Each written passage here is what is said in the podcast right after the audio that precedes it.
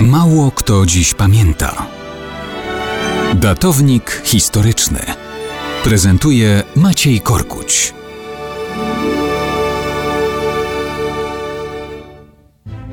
Mało kto dziś pamięta o tym, jak 30 grudnia 1812 roku w litewskich Taurogach jeden Niemiec został namówiony przez drugiego Niemca do przejścia z podległym mu korpusem na stronę Rosji.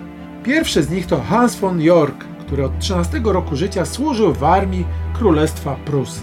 Drugi to Hans Karl von Diebitsch, który również jako nastolatek wstąpił do armii, tyle że cesarstwa rosyjskiego i znany jest jako Iwan Dybicz. Von York był ponad 20 lat starszy. Obaj w swojej biografii mają tłumienie polskich powstań. Von York walczył jako oficer pruski w wojnach w Niemczech, m.in. przeciw Austriakom. Potem jako oficer holenderski służył w Afryce Południowej i na Ceylonie, gdzie walczył z Anglikami. Powraca do armii pruskiej i walczy przeciwko Polakom w czasie powstania kościuszkowskiego. Na początku wieku XIX dowodzi w wojnie z Francuzami.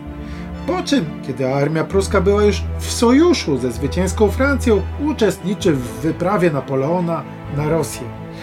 Właśnie wtedy, kiedy gwiazda cesarza Francuzów przygasa, podejmuje rozmowy ze służącym Rosji Dybiczem.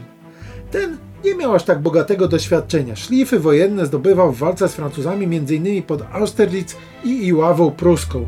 Ich spotkanie pod Taurogami 30 grudnia 1812 to spotkanie dwóch wrogów, tyle że to korpusowi pruskiemu von Yorka właśnie groziło wyniszczenie.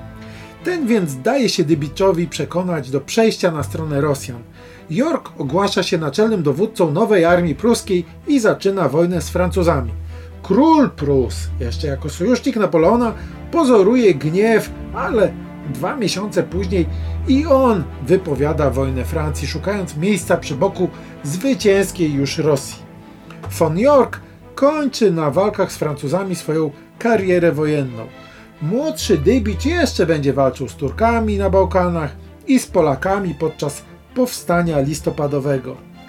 Obaj Niemcy umrą prawie w tym samym czasie. Von York w 1830, a Dybicz zarażony cholerą w 1831 roku. Takie to były dzieje Niemców w rosyjskiej i pruskiej służbie.